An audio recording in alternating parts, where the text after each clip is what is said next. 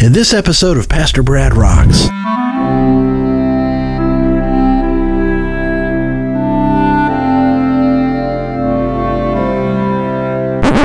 You imagine life in this world without that song, man? What would life be like without grace? Without the old rugged cross, John 3:16, turn the other cheek, do unto others as you would have them do unto you, man. What a messed up world it would be. It already is. But can you imagine it without Jesus? In every episode of Pastor Brad Rocks, I get to share a song with you that reflects the topic. Today, I am so excited to share with you my song, J E S U S. I'm fired up, man. It's all coming up. You ready? Let's do it.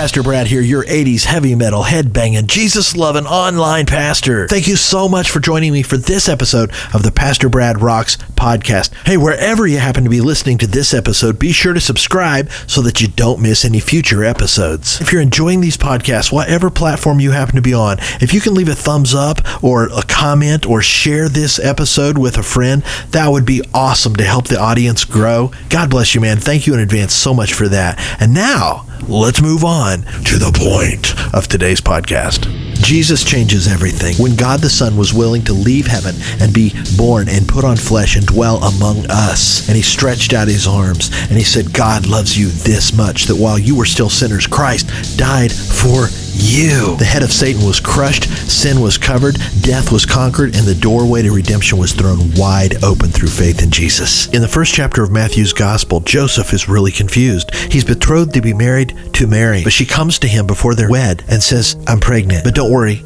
God's the dad. Now, I know that we who are on this side of the cross and we've read the Gospels a whole bunch of times and we've been through, you know, a whole bunch of Christmases and read those scriptures a dozen times, we, we, we all say, well, duh, of course, God was the father. But man, put yourself in Joseph's shoes. That, that was that. That's like, what? So he has in mind to divorce her quietly because he loves her. Uh, according to the law, he could have had her stoned. But he's a merciful man. He's a righteous man. And he says, no, I'm just going to divorce her quietly. Well, an angel of the Lord came to Joseph one night in a dream. And he said, Joseph, don't be afraid to take Mary as your wife, because what is conceived in her is of the Holy Spirit. Matthew chapter 1, verse 21. The angel says, She will conceive and she will give birth to a son, and you are to give him the name Jesus, because he will rescue his people from their sins. Jesus changes everything. He's the once for all sacrifice. He's the Lamb of God. He is the once for all great high priest to end all need for any other priest. Jesus went into the Holy of Holies in heaven and sprinkled his own blood on the mercy seat. Again, once for all. No more sacrifices needed to cover all the sins of every single person, past, present, and future, who would put their faith in Him as Savior and Lord. Jesus is our all and all. I'm going to walk through the books of the Bible, and I want you to consider who Jesus is to us and how He's the fulfillment of everything that Scripture teaches. In Genesis, Jesus is the active agent of creation. God spoke, and creation came into being. In John chapter 1, John reveals to us that Jesus is the Word through whom all things were created. In Genesis, Jesus is also the fulfillment of Genesis 3:15, which is called in Latin the proto-evangelium, the first announcement of the gospel. Right after the fall, God says to the serpent, "There is going to come a seed through Eve, and he will crush your head." And that was Jesus, crushing the power of Satan. In Exodus, Jesus is the ultimate deliverer of his people from bondage and slavery to sin and death. He's the ultimate Passover lamb whose blood covers our lives so that the angel of death passes over, doing no harm. In Leviticus, he's the fulfillment of the entire sacrificial system, the priesthood, and he is our once for all, ultimate, supreme, great high priest. In Numbers, Jesus is the serpent high and lifted up who draws all men to him, and those who look to him are saved. In Deuteronomy, Jesus is that prophet raised up from among the Israelites who speaks for God and who is the ultimate deliverer of God's people. In Joshua, Jesus is the commander of the armies of the Lord. In Judges, Jesus is the ultimate warrior leader who breaks that cycle of fickle faithfulness, rallies his people once for all to overthrow all their oppressors and to fix their eyes faithfully on God, loving him with all their heart, soul, mind, and strength all of their days and for generation after generation. In Ruth, Jesus is our kinsman redeemer. In 1st and 2nd Samuel, Jesus is the ultimate fulfillment of the prophet, the priest, and the king. In the books of Kings and Chronicles, Jesus is the ultimate king of all kings who will ascend to the throne of David, and his kingdom shall never end. In Ezra, he is the priest proclaiming freedom. In Nehemiah, he is the one who rebuilds that which is broken down. In Esther, he's the protector of God's people. In Job, he is our redeemer who indeed lives forever. In Psalms, he is our song in the morning and in the evening. In Proverbs, he's the wisdom of God. In Ecclesiastes, he is the ultimate meaning of life. In the Song of Solomon, he is the author and the perfecter of what faithful love is. In Isaiah, he's the suffering servant. In Jeremiah and Lamentations, he is the Messiah who weeps for his people. In Ezekiel, he is the Son of Man. In Daniel, he is that fourth man who walks through the fiery furnace of life with us. In Hosea, he's the faithful husband who pursues us even when we stumble and are not faithful. In Joel, he's the one sending his spirit to his people. In Amos, he's the deliverer of justice for the oppressed. In Obadiah, he's the judge of all who do evil. In Jonah, Jesus is the opposite of the prophet we read about in that book. He's the faithful missionary who runs toward, not away from, God's plan. He faithfully and powerfully proclaims God's word to a broken world. And when people repent, instead of becoming indignant, he celebrates and rejoices. In Micah, he is the one who casts our sin into the sea of forgetfulness. In Nahum, he is the one who proclaims an awesome coming world of peace that is beyond anything we can imagine. In Habakkuk, he crushes injustice. In Zephaniah, he is the warrior who saves. In Haggai, he restores pure and righteous worship. In Zechariah, he is the Messiah who is pierced for us. And closing out the Old Testament in the book of Malachi, he is the Son of Righteousness who brings healing to a broken and hurting people. In the books of good news, the Gospels, he is the Son of God, the one who left his throne, came here, put on flesh, dwelt among us, taught us the ways of the kingdom. He fulfilled every single one of the over 300 messianic prophecies in the Old Testament with his birth, his life, his ministry, his death, and his resurrection. He conquered death, hell, and the grave with his death, burial, and resurrection. And all authority in heaven, on earth, and below the earth was given by the Father to him. And in that authority, he commissioned us, his people, to go into all the world and make disciples of all nations, baptizing them in the name of the Father, the Son, and the Holy Spirit,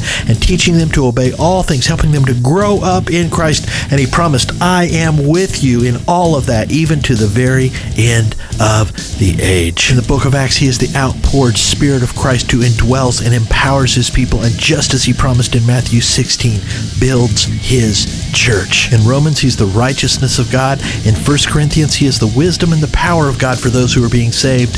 In 2 Corinthians, he's that treasure that we carry in these jars of clay. In Galatians, he is God's Son sent at the appointed time to redeem all those who would put their faith in him. In Ephesians, we learn that we are saved by grace through faith in Him and that He is the one who gives spiritual gifts of leadership to certain individuals to equip God's people for works of service so that the whole church might be built up and fully mature in him. In the book of Philippians, he's the source of supernatural joy and the one who gives us the strength to do all things. In Colossians, he is revealed as supreme over everything. In 1 Thessalonians, he's our comfort in the last days. In 2 Thessalonians, he is our returning king. In 1 Timothy, he is the savior of the worst of sinners. In 2 Timothy, he is the leader of all leaders, the elder of all elders, the shepherd of all shepherds. In Titus, he's the foundation of truth. In Philemon, he is our mediator and the ultimate master of all. In Hebrews, he is our great high priest who empathizes with our weaknesses so that we, through him, can come into the very presence of God and receive mercy and grace in our time of weakness. In James, he is the one who matures us and grows us up in our faith. In 1 Peter, he is the source of our living hope in times of suffering. In 2 Peter, he's the one who guards us from false teaching. In 1 John, he's the source of our fellowship as believers, our koinonia with one another. In 2 John, he is God in the flesh. In 3 John, he's the source of all truth. In Jude, he protects us from stumbling. In Revelation, he is the King of kings, the Lord of lords, who will split the sky and come riding on that white horse to defeat all evil and separate the sheep from the goats. He is the Alpha and the Omega, the beginning and the end, the one who is coming again to redeem his people and usher in the new age, the new heaven, the new earth. The one who at the end of the book says, Behold, I am coming soon, and to whom the author says, Amen. Come, Lord Jesus.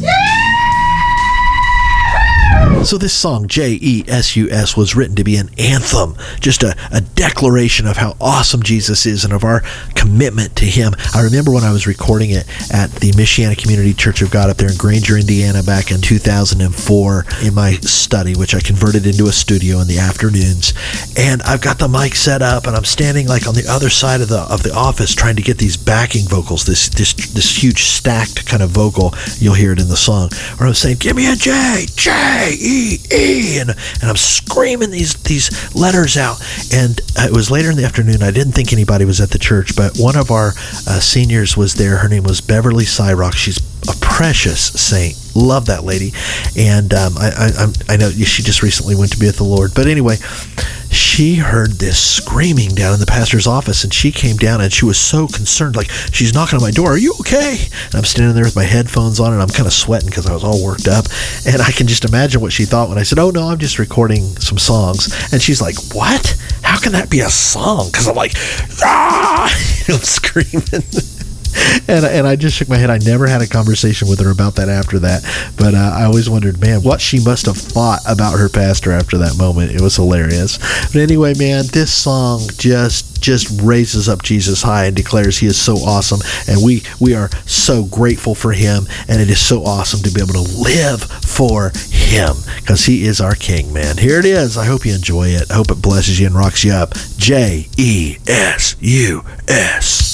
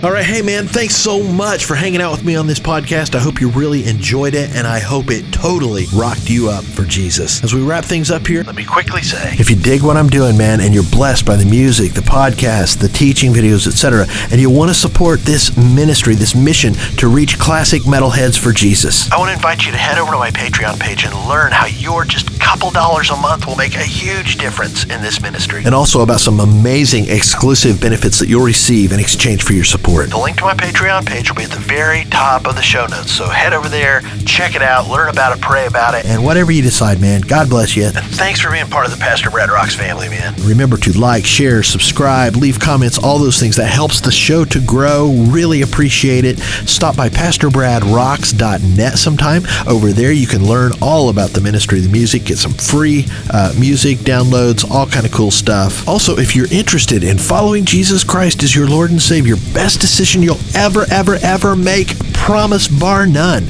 You can learn about that over at PastorBradRocks.net as well, or leave a comment here. I'll get back with you. Shoot me an email at PastorBrad at AOL.com. Yes, I still use AOL. Isn't that amazing? Thanks for hanging out with me, man. Until next time, keep your eyes on Jesus. God bless you. Pastor Brad, out.